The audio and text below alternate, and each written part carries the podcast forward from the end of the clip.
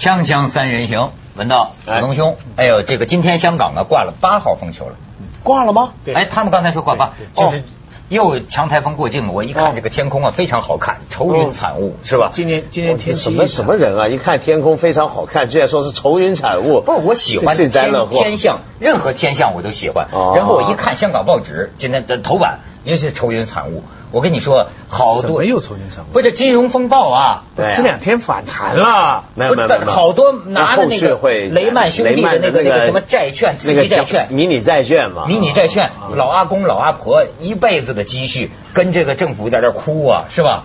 所以我就觉得最近这个情况啊，一系列的这个食品安全问题、金融安全问题，什么这个还有甚至是这个矿难了这种问题、着火了这种问题，怎么最近？这个是媒体报的吧？啊，对，但是我觉得很奇妙，就这件事儿，你说它是灾难，对老百姓很不好，但是它很莫名其妙的会为一些的过去很难处理的国际问题啊，说不定带来了一些缓和的机会。你比如说，过去我们说中美关系是很敏感，应该要很友好，但是又有很多矛盾。但最近呢，很多人认为中美关系最近是和谐的一塌糊涂。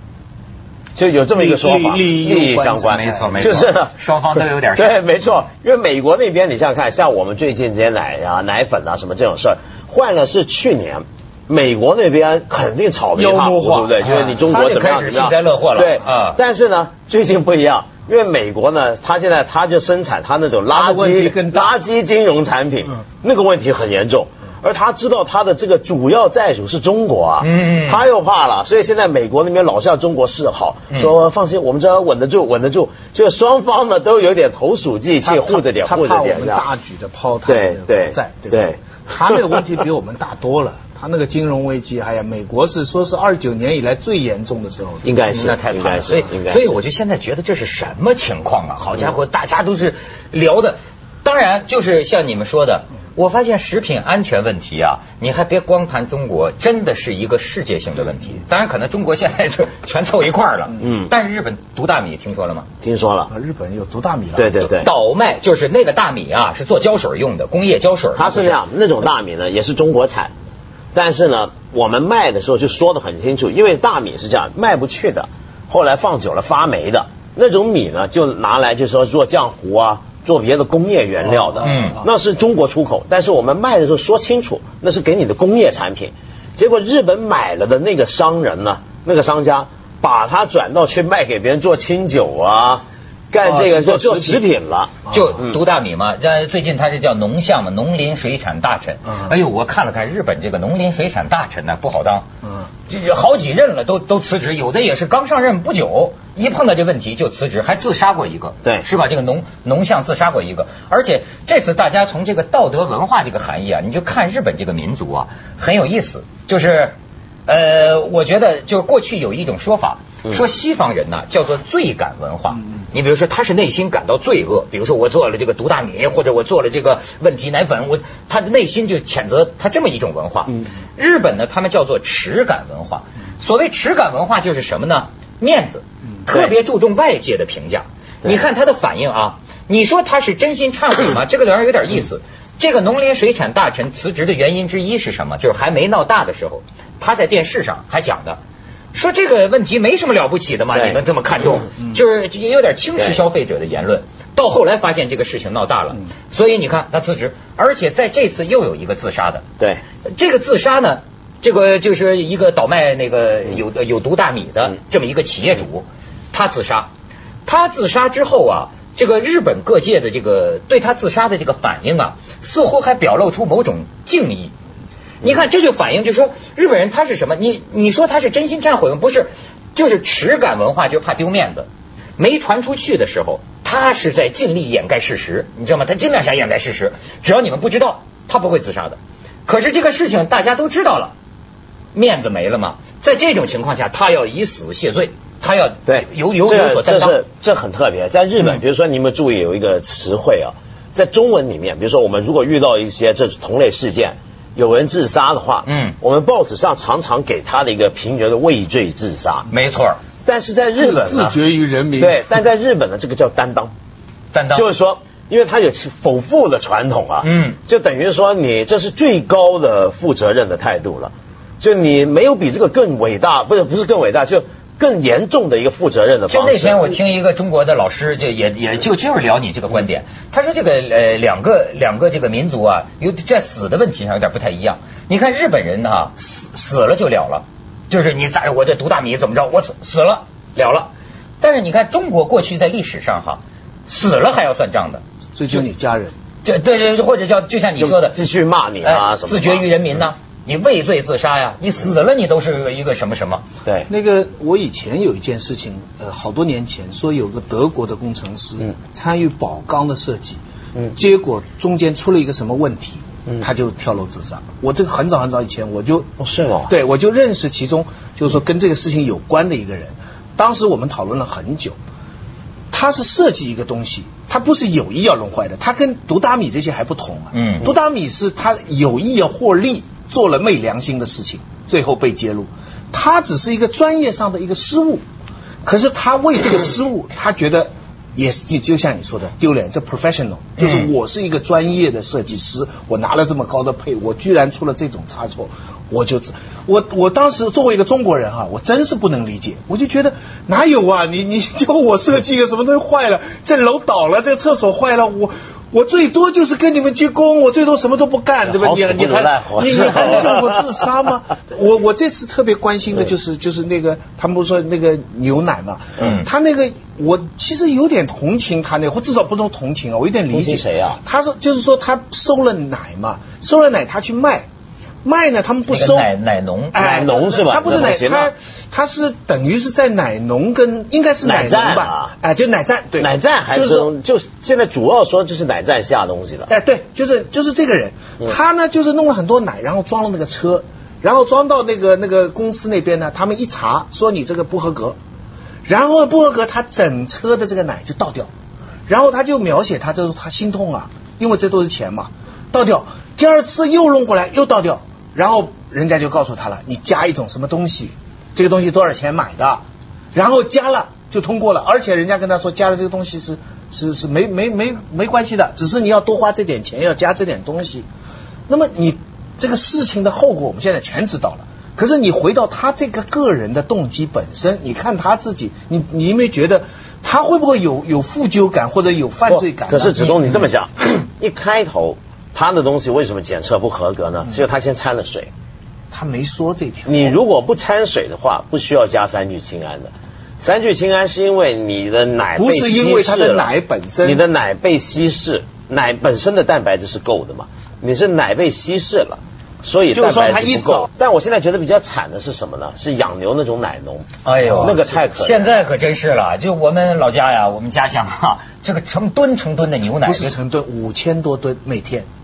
就倒啊，好多鲜奶就90%的奶都在倒，然后这些牛呢杀，因为奶卖不出去了，这牛在这里在消费，他们就卖肉。这奶牛现在你说不定吃到牛肉就是他们的牛肉了。所以啊，这个要不说也有人讲了，你从建设性的角度上讲，不管你现在有多么这个痛心疾首，可是早晚中国还得有中国民族的。牛奶工业吧，牛奶企业吧。我今天到超级市场买一个酱菜，结果我这才发现有很多的这个品牌啊，食品的品牌在香港的超级市场上，全都起了一个日文名字，什么什么诺，什么什么，就是说都有一个什么什么丸子什么什么，仔细拿来看呢，不是日本做的，台湾做的或者是内地做的。起了一个日本名字，我看了挺伤心。你还不理解吗？就是这样的牌子，人家愿意相信。一般家庭主妇看到一个什么 “no”， 买的人的话，你不要你看到一个是简体字写的一个什么瓜，另外一个是日本的一个什么 “no” 啊什么的，你知道这个日本的那些字，人家就相信他。但其实这是很悲惨的一件事情，对不对？弄得明明是中国人生产东西，弄了这么一个名字上去。但是接下来也有人提倡说，现在应该吃爱国，就是为了爱国去，这个也不大对。有人爱国奶吗？都行，我爸爸妈妈是这样的人，他们喝了不少那个三鹿牛奶，身体现在还行。自求爱国奶，锵锵三人行，广告之后见。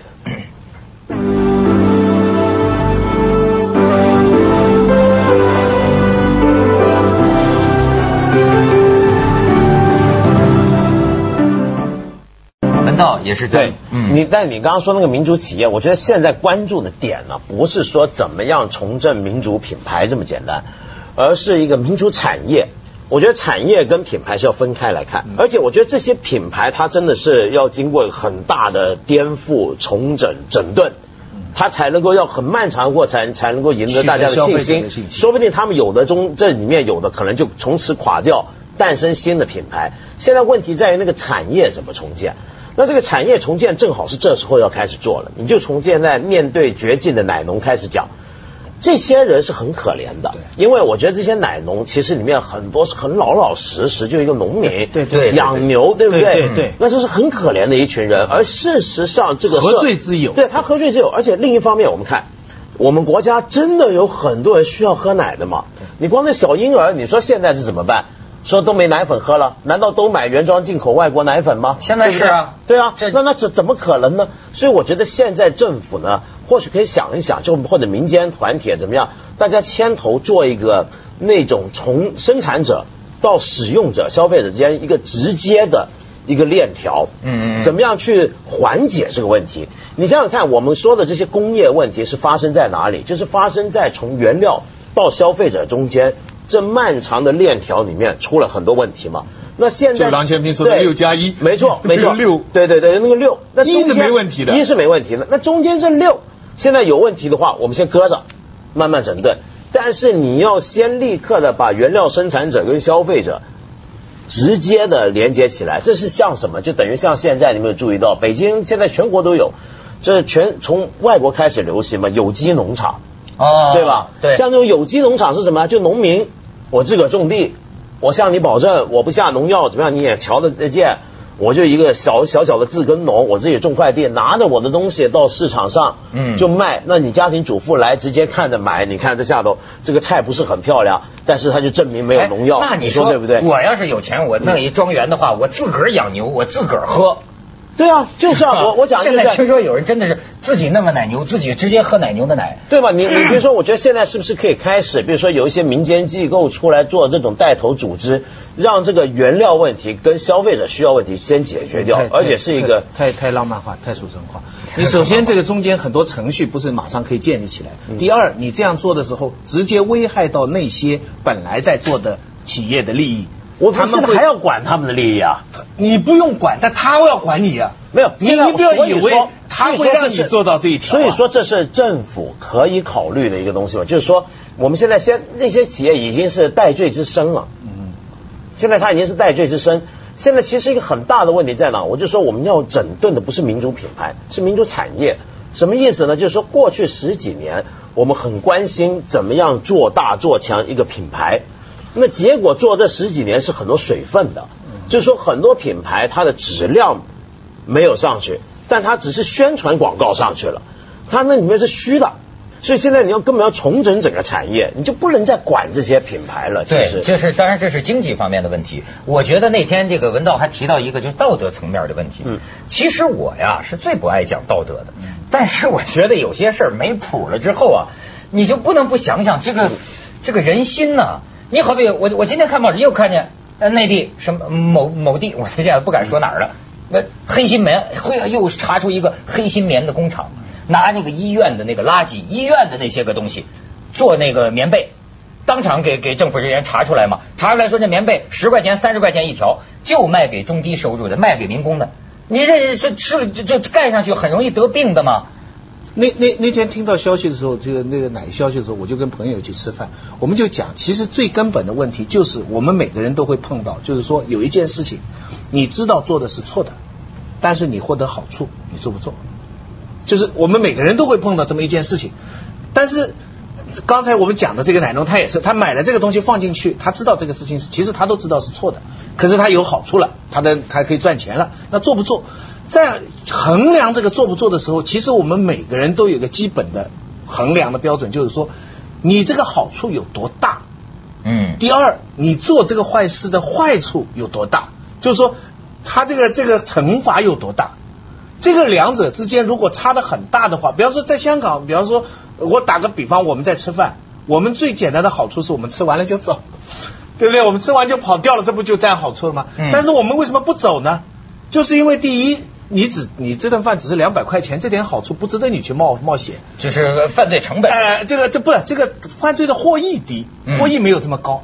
第二，你的成本很高啊，因为你窦文涛，你假如吃了这餐跑掉，警察抓住，明天报纸说窦文涛吃饭不给钱，损失太大了。可是对不对？你这两者一核算，那对他农民来说，他可能觉得这个利益跟这个惩罚，就这个惩罚很低，代价太低，成本。而且惩罚其实有两种，一种是看得见的惩罚，就是说我查出来了，我罚钱或者撤职或者查办等等，这个惩罚。另外一个惩罚就是道德上的内心良心的惩罚。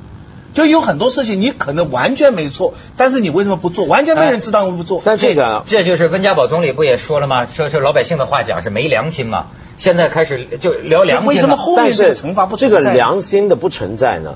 我觉得还不只是如此而已，它还牵涉到什么？它牵涉到我们中国人今天一个很整体的气质，那个气质就是犬儒、玩世不恭。什么意思呢？就是说。我们大家都有一种感觉，我越来越强烈的一种感觉，就是对于很多其实大家都怀疑他有问题的事儿，觉得他是这么做是不对的事儿，我们其实是很宽容的，而且我们很宽容的时候，我们都会顺带，比如说就算牛奶这个事儿，可能就是骂完之后呢，大家可能常常有这么一句话来总结，说哎，没办法了，就是这个样子了，自个小心点吧。你这么讲的时候，其实这种东西就会蔓延了。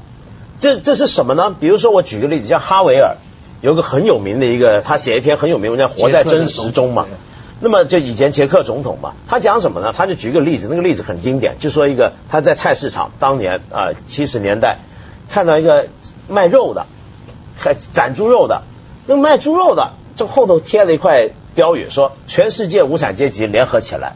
然后他就想，哎，这位卖肉的老板他贴这个标语，他是不是真心相信这句话？他是不是真心期盼这个东西的实现呢？跟他聊，他也不是。那为什么贴这个呢？他说，反正大伙都贴，你就贴呗。他就讲这个就大家其实都不相信某个东西、某个说法，但是大家都觉得也就这么回事吧。这时候你这个社会就会变得很犬儒。很玩世不恭，我很有同感，就是我身上就有很多这个犬儒的成分，有的时候容易啊，对跟自己无关的事情啊，那真是就是高高挂起，甚至私下里啊跟人当笑话讲，当段子讲，会有这么一种。哎，咱们先去一下广告，锵锵三人行广告之后见。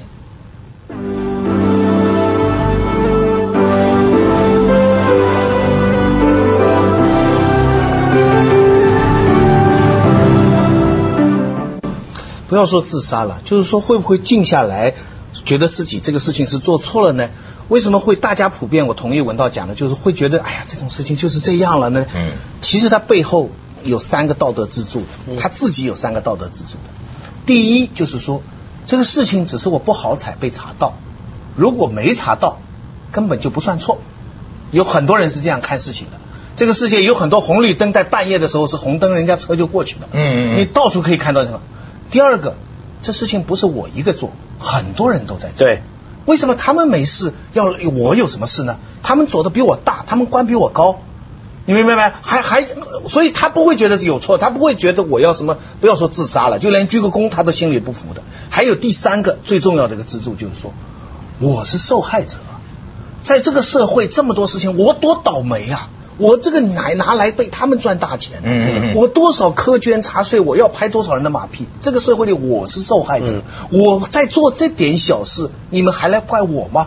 每个做坏事的人都觉得他其实是被害者，在这个社会。对，可是有这三条支撑，你说他还会觉得自己有错吗？可是子栋，你看这里还有另一个问题，就是如果你真把这人抓起来了，或者平常没抓，平常大家出来谈讨论一个什么事儿，开个什么会，你问他们这么，假如发生的情况对不对？他肯定也说是不对。所以问题还在哪？就是我们整个社会，今天中国社会是个名实脱离的社会。没有人再去认真的看。当我们说一个产品是绝对安全的时候，那你是绝对安全的吗？我们不计较。就等于我举个例子，我就说一套做一套。对，都很习惯。但是这就是犬儒的温床。我举个例子，像前几年的时候不是常有个段子笑话嘛，说我们报纸我们传媒形容一件事，说这个开幕没有不盛大的，这个决议没有不通过什么，像这种事，比如说如果我们看报纸听新闻，每次看到什么盛大开幕，然后热烈欢迎，习惯了，对，那我们会不会停下来想想，这开幕是真的是盛大的吗？我们已经你知道吧，已经不计较了。一个你看啊，我跟举例跟美国人不同。那天我们一起聊天，现在不是关于这个食品安全有很多手机段子嘛？我们一个中国朋友，就像你说的，中国人啊，有的时候是某些中国人吧，会有一种就像当年历史课本上我记得有句话，有个暴君说，在我死后哪管洪水滔天。其实呢，在你没死的时候，只要跟我没关系，对吧？都可以当笑话来讲。所以他就讲这个段子，说你看我们在大米里认识了石蜡，在哪里认识了敌敌畏，什么什么，就跟这美国人讲，然后就说好玩吧，中国呀什么事儿都有。但是这个美国人觉得很奇怪，你看他这个道德观，你觉得这个事是好玩吗？说你觉得这个事有意思吗？你看。这是咱们这个就中国现在的我们这个卷入啊，这个讨论。对。